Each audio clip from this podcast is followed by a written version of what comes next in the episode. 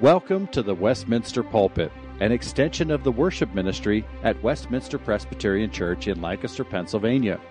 Please contact us for permission before reproducing this message in any format, and may this sermon nurture your life in a meaningful way as we proclaim our Savior. Uh, so you want to hear some news from our from our work at Penn State? I'll start. I'll do a story for you and this is an important story. Uh, about uh, three months ago, uh, my my wife had gone to see our son, who now lives in Charleston, South Carolina, and she um, she said, I'll, "I'll give you the week to do anything you want to."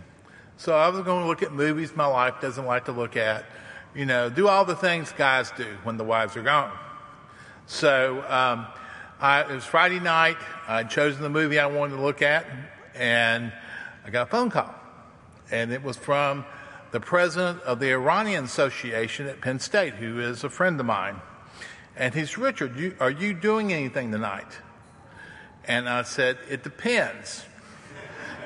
and he said, Well, I want you to come look at this documentary we're showing at the State Theater. The Iranian Association was sponsoring it. And I said, I said, Is it tonight? He said, Yes, it is. And I'm in a quandary here. I, I work with international students. One is inviting me out to this documentary. Not what I wanted to do on a Friday night, okay? But they pay, y'all give me money to do this kind of stuff. And so I figured I gotta go out. So I went out to the movie and it was a very sad documentary. It's about a Ukrainian airliner that had been shot down by the by the Iranian government several years ago, and about a guy trying to get justice for his wife and little daughter that he lost in the uh, uh, in the incident. And it was one of those movies, uh, one of those documentaries that you just know. I'm going to go home at the end of this because nobody's going to go go out for anything after this very sad documentary. Well, I was wrong because right after it was over with, my friend Jonas walked up to me and said, Listen, Richard, some of the people and I have been talking, and we would like for you to go out with us, and you pick the place. And I was, I was sort of, What? And I said, Okay. So I picked a place to go. Uh, we went there. There were 12 of us. It was just me and, uh, well, 12 Iranians and they're uh, mainly husbands and wives, and P- all PhD students. Just one the guy was a, a, postdoc, and we went to this place. It's a very nice little restaurant, and we started uh, started eating and everything. And uh, only knew two people there that night, and about oh, I think a quarter through our meal, one of the gentlemen who was a postdoc in physics gets up, takes his chair comes to me at the end of the table, plots his chair down right beside me, and sits down and looks at me. He says, Who are you and what, do you, what are you doing here? And I looked at him. Uh, you don't get me direct that way, you know, from people.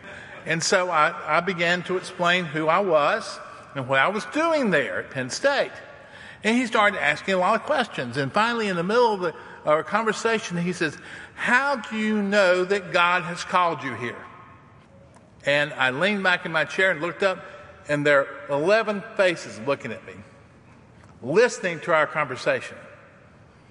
And, then, and, and I kept going. He asked me about the gospel. I told him about the gospel.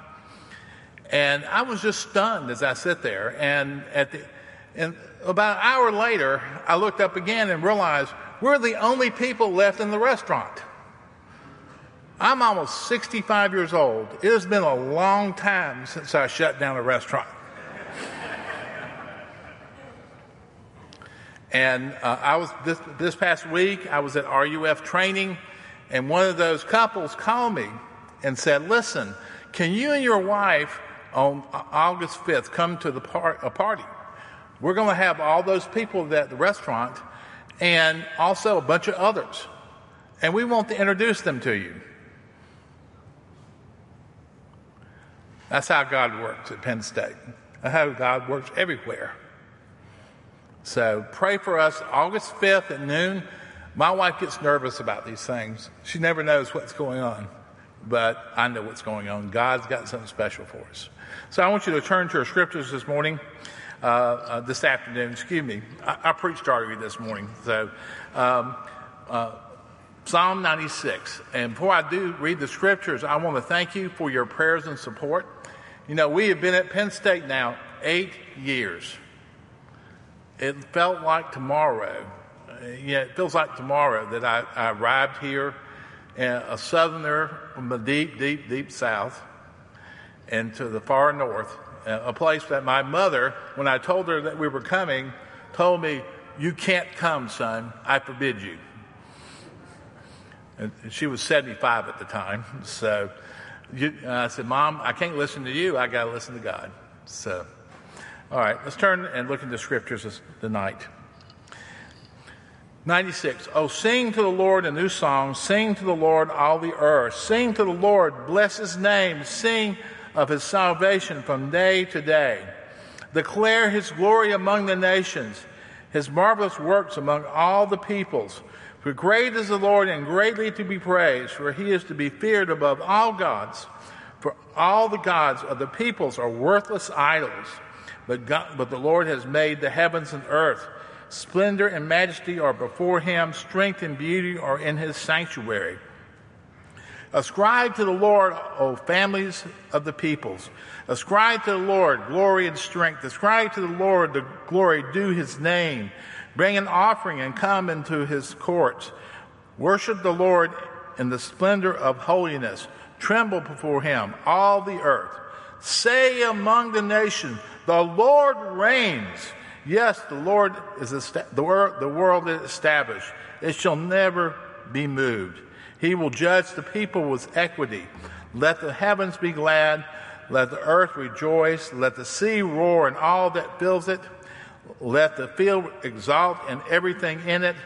Then shall all the trees of the forest sing for joy before the Lord, before the Lord comes, for he comes. He comes to judge the earth with, ju- with he will judge the earth in righteousness and the peoples in his faithfulness. Let's pray. Father, we pray that you would take this word before us, that, we, that you would use it uh, for our heart, that you would give us your, your grace, Lord, and that you'll do heart surgery on us tonight. For us in Christ's name I pray. Amen. I've been at Penn State two years, and uh, one afternoon uh, we were having a picnic. And we invited a bunch of students out to a, to a park there. There are lots of parks in State College. And we noticed these, these two internationals came, a, a woman and a man. And I walked up to them, introduced myself to them, and uh, one was from Argentina and one was from Israel. And we began to talk, and it turned out they were two conductors that had come there to get their masters in conducting. And, uh, you know, we talked a little about what we do on our dinner and discussion nights where we feed people and we, we have a spiritual discussion, a Bible study, an inductive Bible study on, on a particular passage. And they thought it was very interesting. So the first time we had dinner discussion that semester, they both came. And they loved it. They loved the food, of course, and they loved the lesson that we did that night. And they said, We're going to bring some people back with us next week. And the next week, they brought two more. And the next week, those four brought two more. And the next week, they brought two more. And for the next uh, six weeks, two more international musicians came to our study. And so I was elated. Uh, but I, I was also worried because, guys, I don't know anything about classical music. I'm from the South and I'm a hillbilly, you know, so just don't know a whole lot about that. And they invited us to uh, their first concert of the season. And a bunch of us, a bunch of my volunteers and I went, and we got a little bulletin, just like your bulletin you received tonight, that on the back of it, it listed out the names of everybody, what they played. They also listed out people in bold letters. And those letters are for the principals of each section of the orchestra. And as I was reading that, I began to realize something that every single principal in that audience went to RUFI. Every single one of them, including the concert master who was from Kazakhstan, a girl that played the violin. I was stunned. I want you to remember that illustration as we go through our scriptures tonight. Because I'm going to talk about declaring the good news to your world. And this example of an orchestra sort of fits us. You know, God has called us to be part of His orchestra. All right, first of all, let's look at the first two verses here. It says, Oh, sing to the Lord a new song. Sing to the Lord all the earth. Sing to the Lord, bless His name. Tell of His salvation from day to day. You see, we're here, and God has called us as God's symphony orchestra to sing and to praise and to declare the good news of the gospel to this world, to the whole world. You know, when do you sing? Uh, you know, when do you sing? Uh, do you sing when your heart is full, when your heart is overflowing, or do you sing when you're sad sometimes? You sing all the time. Uh, I am. Um, I'm not much of a singer. In fact, in the last church I, I, I, was at for 15 years, the first Sunday I preached and I started singing the, the hymn, uh, they cut me off the mic because they were afraid that uh, all the people that were listening over the radio would probably tune out. And so from then on, for 15 years, they never gave me a live mic during the music. Never. And I, I once joked with the congregation, I said, when I am ready to leave here, I'll sing a solo. And because I wasn't planning to leave for a long time. And I, and I was sort of hoping they would forget me saying that. And so when it came up that I was going to move up here, one of my elders said, Are you going to do it? I said, Do what? Sing a solo. In fact, the session demands you do it. I love our session. And so, I, I, me and another guy who is our musician, uh, he, he plays the guitar. He came in and we practiced for three weeks. And, uh, and so I got up and sang a solo my last Sunday there. And I thought, oh, oh, I'm so glad I'm finished with that. Unbeknownst to me, my dear daughter filmed it. And the next day, put it on my Facebook page. It took me a long time to get that thing off my Facebook page.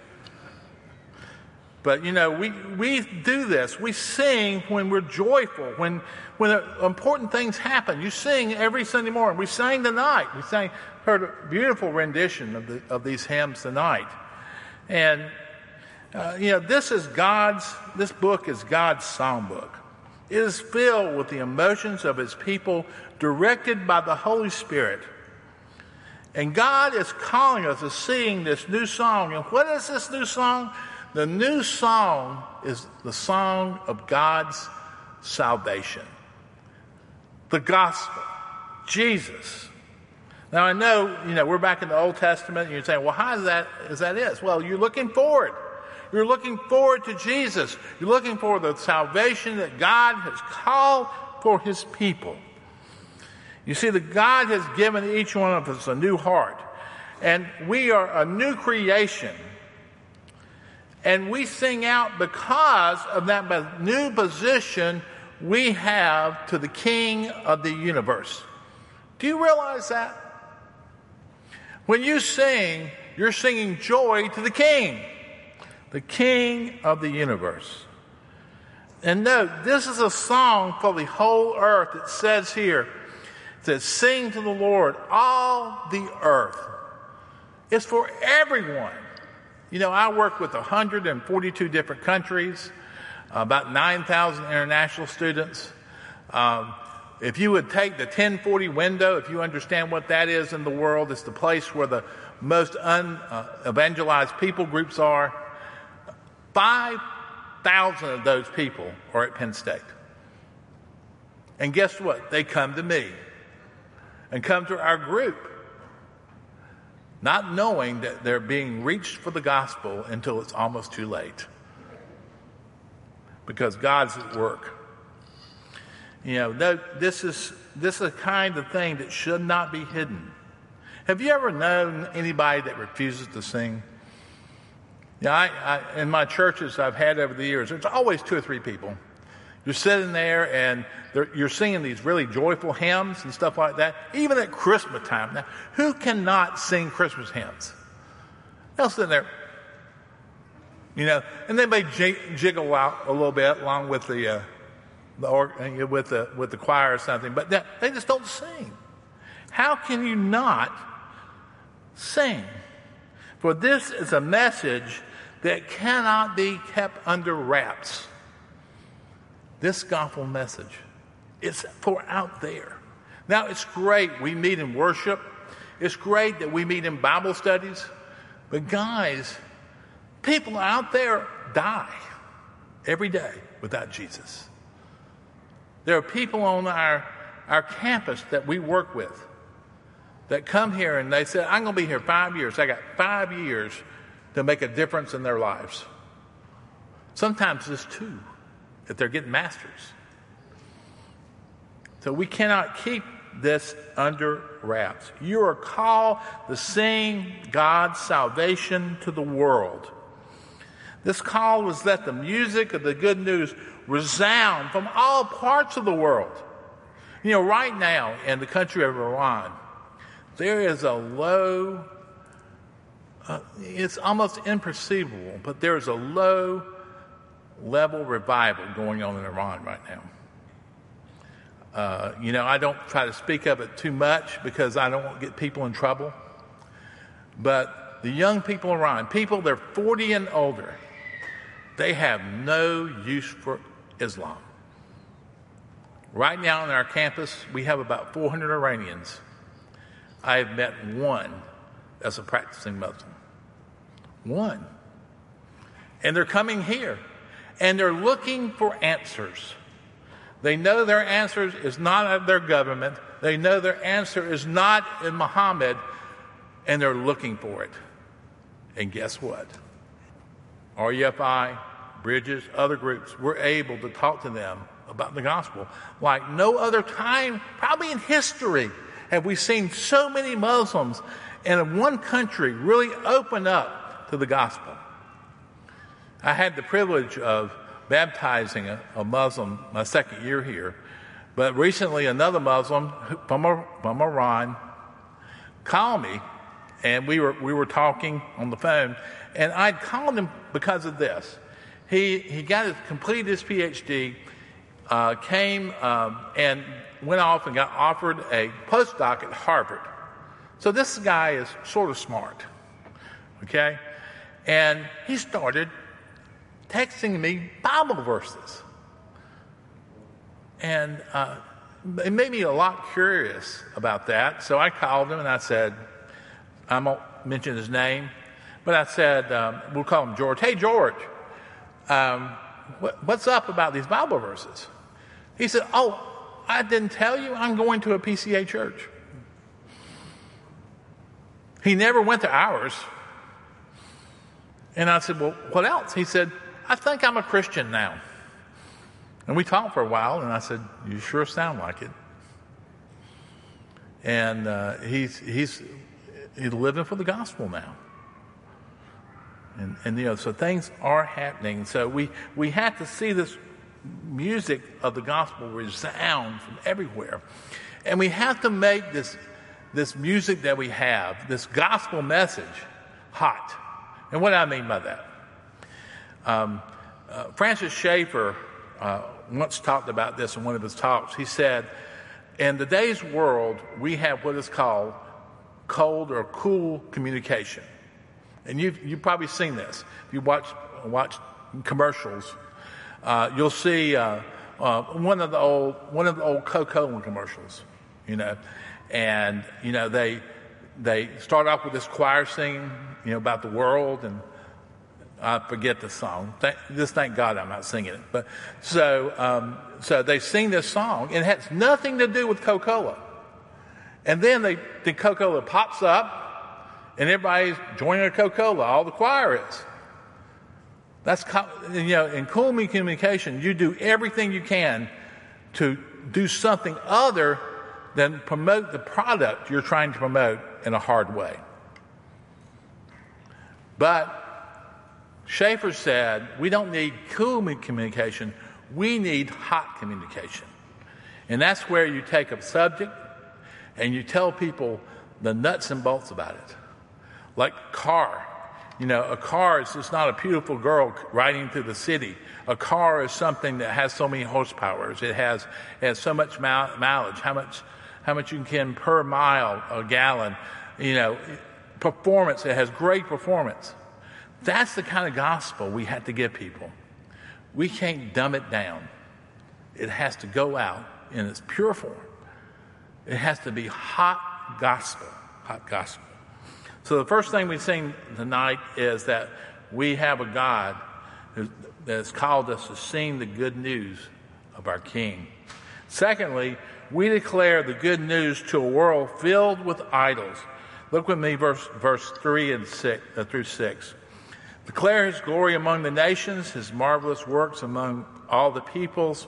For great is the Lord and greatly to be praised, for he is to be feared above all gods.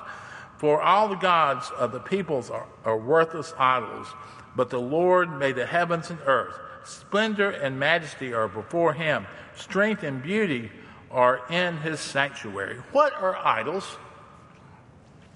What are idols? Well, here's, here's a definition they are images made by human hands. You know, th- those are the idols that we think of, like the Roman idols, the Greek idols, um, uh, the, the, the Egypt, Egyptian idols. And I, I, said this, this very message one time and read this, and somebody asked me later on, there are not any real idols left in this world. Yes, they are. Where do you think we find the real idols? The real idols are in a place called India. Do you realize as we sit today that India has surpassed China as the most populous country in the world? 1.4 billion Hindus. And India has more than Hindus, it has a lot of Muslims too. But 1.4 billion Hindus worship idols. There's still idol worshippers here. But the majority of people are the second type of idol I'm going to talk about. Today's other idols. An idol is a thing or person that you will hope will give your life meaning, purpose, acceptance, approval, or satisfaction. This idol is the center of your life.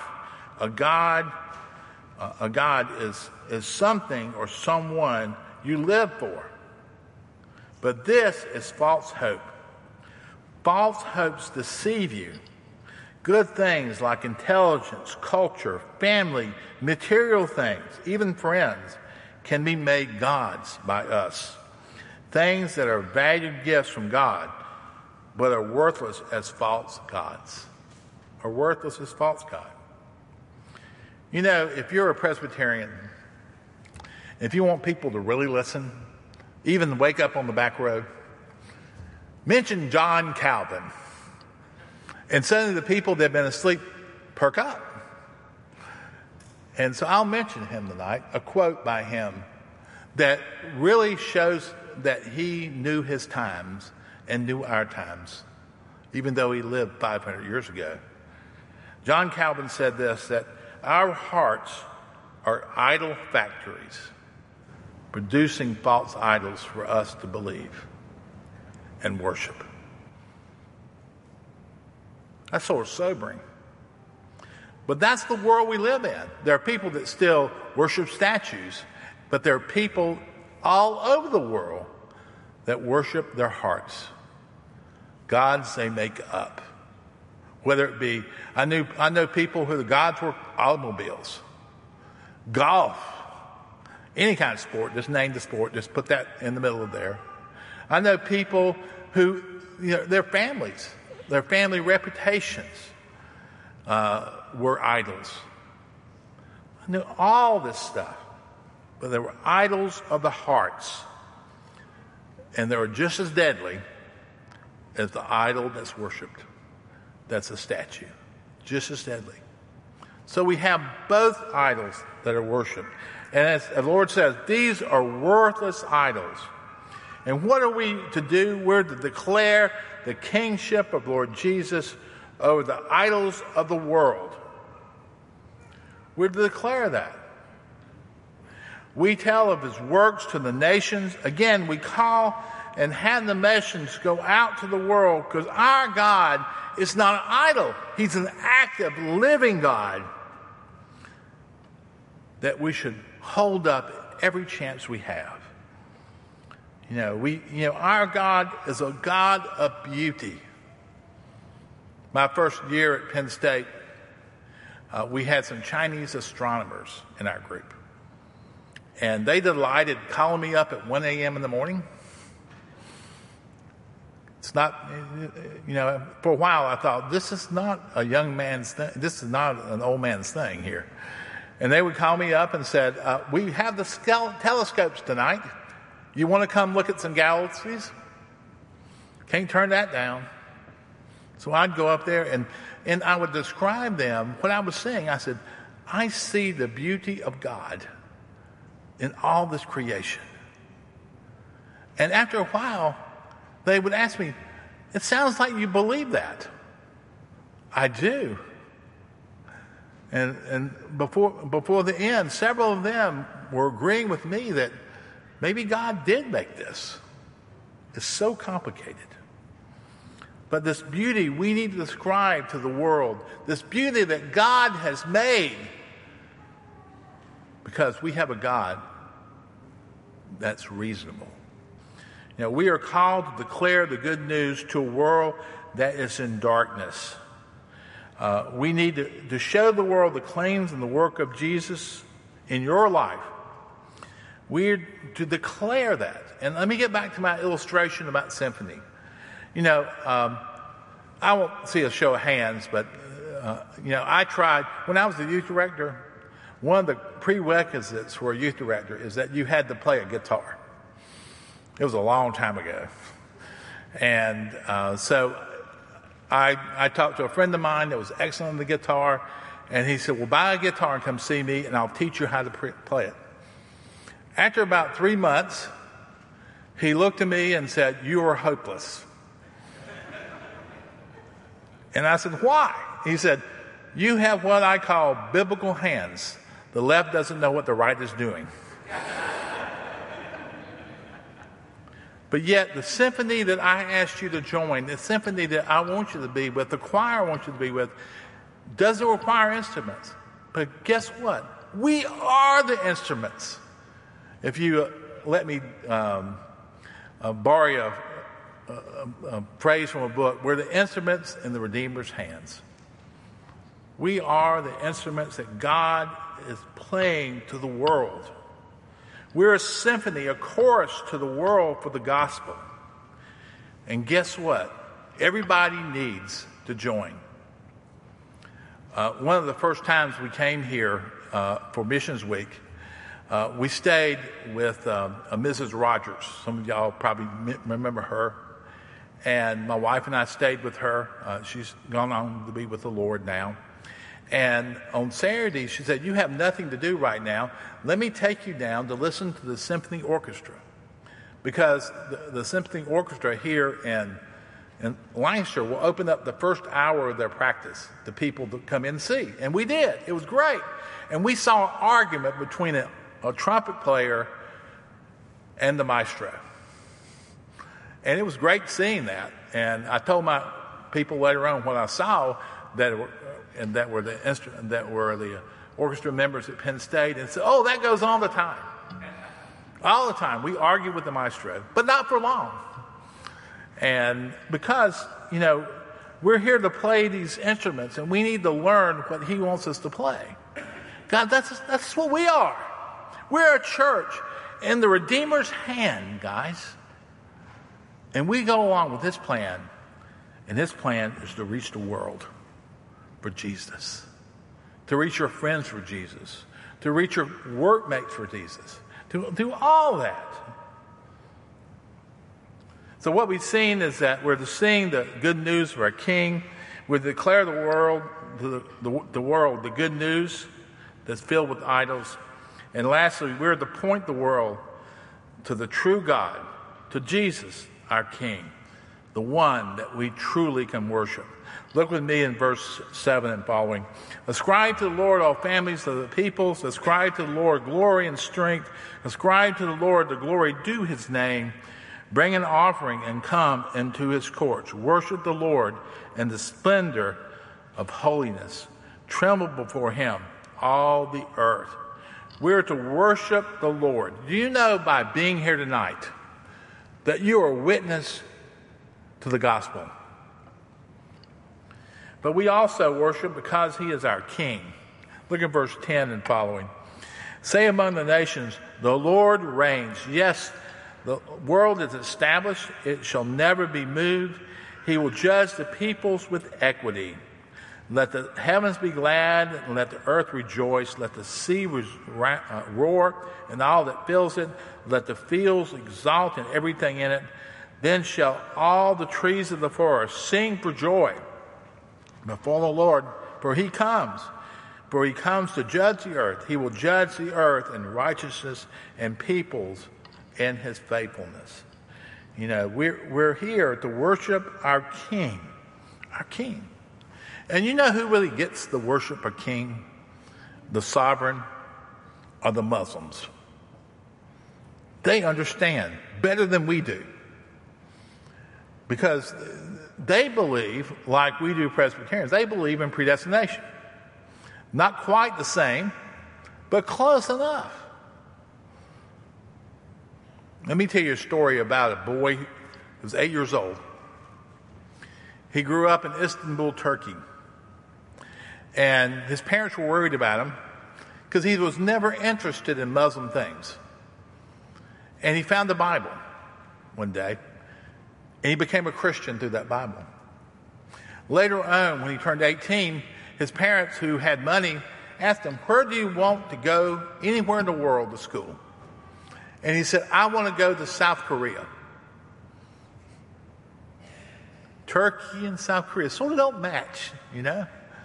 And he had gotten a pamphlet, a pamphlet from a university in South Korea, a Christian university, that he wanted to go to. And that was a Presbyterian university.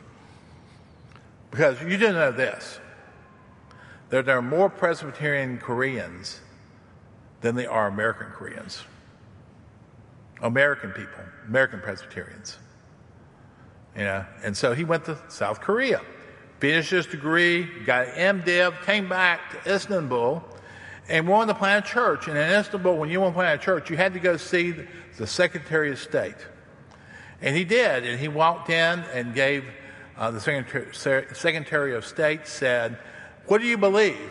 And he handed them the Confession of Faith, the Westminster Confession of Faith. And that night, the minister went home and read it.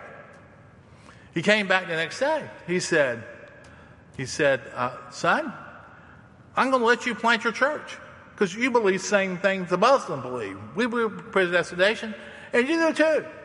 So he's able, to, for the first time in 40 years, establish a Christian church in Istanbul, Turkey. After a while, he realized he needed help. So he, he got on the airplane and flew to Atlanta because he'd read about this Presbyterian denomination called PCA. He got in his, his taxi and drove to the PCA headquarters.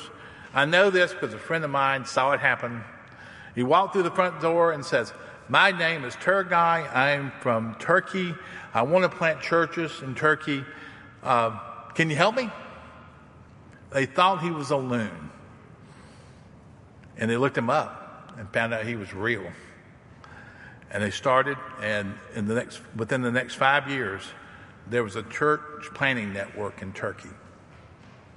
Because he understood that we have a starving God. And he used that to plant that church in Istanbul. You know, we have we know that we have a sovereign God, that He is worth our praise and our worship. But He is also going to be our judge. He's going to judge the world. One of the things I love from the Lion and the Witch in the Wardrobe, I believe Lucy is asking. I might don't you purist out there, don't get on me about not getting this right, okay? I guess Lucy was asking one of the animals about Aslan, what kind of lion he was. And the animal turned to her and said this. He, she said, Well, Aslan isn't a safe lion. Of course, Aslan is the, the Christ figure in those books. But, do y'all know the answer? He is a good lion. He's not safe, but he's good. And that's the kind of Savior we have. We don't worry about judgment because we have the righteousness of Christ in our lives. Even though he'll come back and judge, it'll not only be a glorious return for us as believers. I have a friend of mine who, who often quotes this quote, and he, um, uh, and, and in this context, you know, we have a king that we need to serve. You know, we Americans, we just don't have this sense of kingship. It's hard for us. We don't have. I, I, back in January, I went over to London. Was there ten days with my wife, and they really believe in kings and queens. They believe that stuff, but we just don't have that here. We think we have to elect people and do stuff like that. But Jesus is our King. And He is the one we must serve. Because, in the words of that famous theologian, Bob Dylan, you got to serve somebody. It may be the devil or it may be the Lord, but you got to serve somebody. You know, we are called to this world to worship the Lord because there is no other. All the other idols are dead even the ones we create in our own hearts. They're dead idols. We're here to worship Him, Lord of the universe. Now, how do I apply all this? Let me bring this home here. Um, we cannot, and we must not, ever keep the message of this gospel. The symphony orchestra has to go on the road. It has to be out there at your workplace, at your school, at wherever you find yourself. You are there. You are the instrument that God has called to be in that place at this time in history. You know, I would never have come to Penn State if I didn't believe God was calling me here.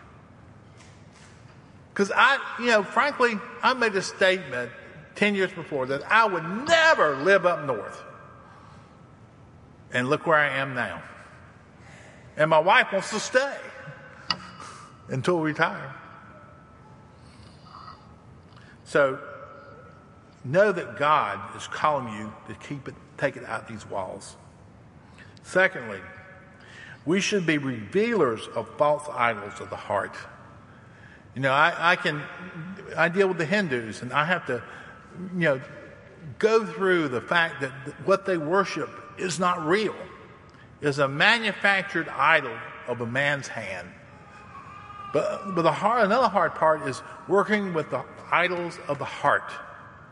You pray for these people, and you do the best thing you can to show them that these idols are not worth it. Whatever idols they'll be.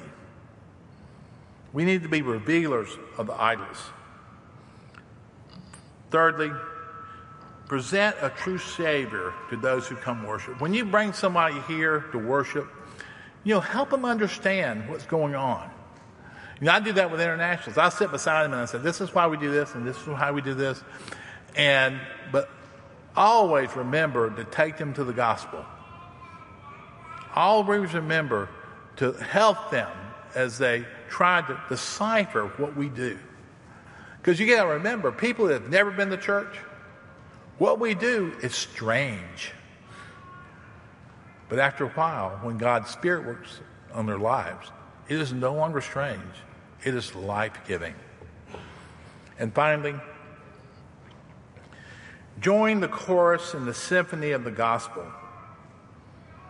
You don't have to play instrument. Thank God for that. But you are the instrument. So play your lives out there in the world the sake of our Lord Jesus. Let's pray. Father, we thank you for the word that's before us.